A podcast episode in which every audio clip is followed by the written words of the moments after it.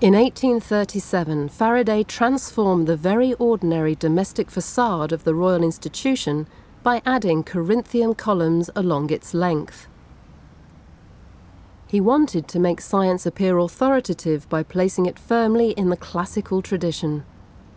This provided the setting for the RI's efforts to disseminate science to a wide audience. Faraday welcomed that opportunity to engage the public to develop scientific knowledge uh, and place that in a public um, domain. And that's, that's really the reasons why he sets up the Christmas lectures in the 1820s, why he sets up the Friday evening discourses. He is very concerned about the state of public education in science. Scientific presentation was already an established part of London's social life. Science as popular entertainment had quite a long history. We see this through the 18th century when you got popular science lecturers um, giving lectures in coffee houses and giving lectures in um, polite soirees. The lecturers, by and large, were in this for the money. They got paid to lecture, they hoped to attract patrons who would yeah, then um, finance their ongoing work. So they made their lecture demonstrations as exciting and dramatic as possible.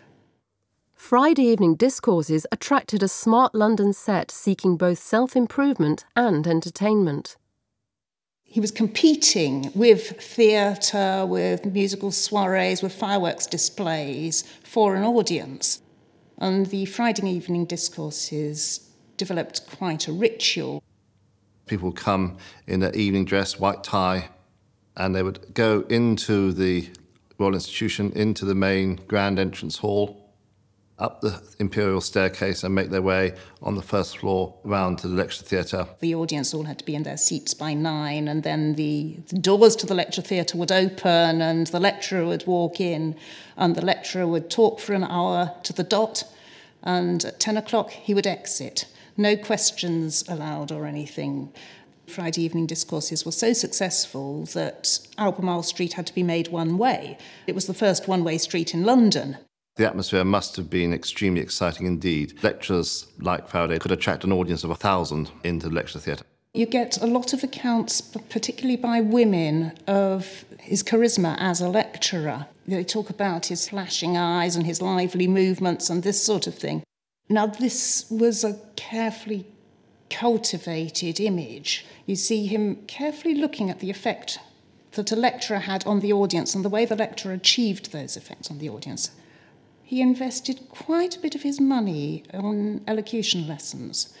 The lessons included how to use your eyes, how to use your hands, what sort of gestures you could use that would make it appear that you were actually putting facts and presenting facts in front of the audience. Faraday is very keen uh, to portray science um, or scientific knowledge as independent of the presenter. He wants to sort of make himself the medium through which nature talks directly to an audience.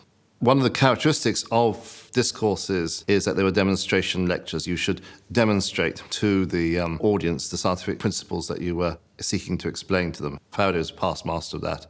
He came across to the audience as very natural and dynamic, but it was very rehearsed. He put an immense amount of preparation into the experiments. Taking a discovery from the laboratory in the basement to the lecture theatre on the first floor was actually quite an interesting process in expanding the phenomenon so that people en masse uh, could see it.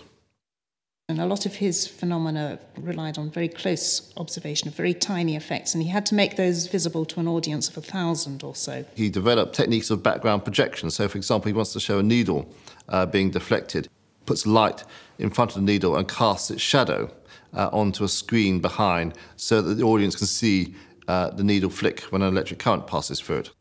Just as he tried to portray himself as a conduit for nature to speak to the audience, the experiments did so also. The emphasis was on the effects that the apparatus displayed. Techniques like these were just part of a wider attempt to create a new image of science.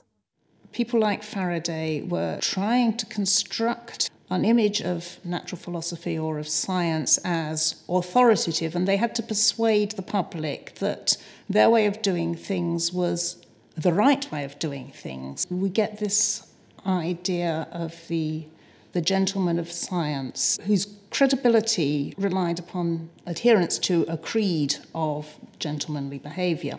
Now, Faraday wasn't a gentleman of science, he wasn't born into the right class, and he had quite a difficult role to play in adhering to the creed while not actually trying to be a gentleman.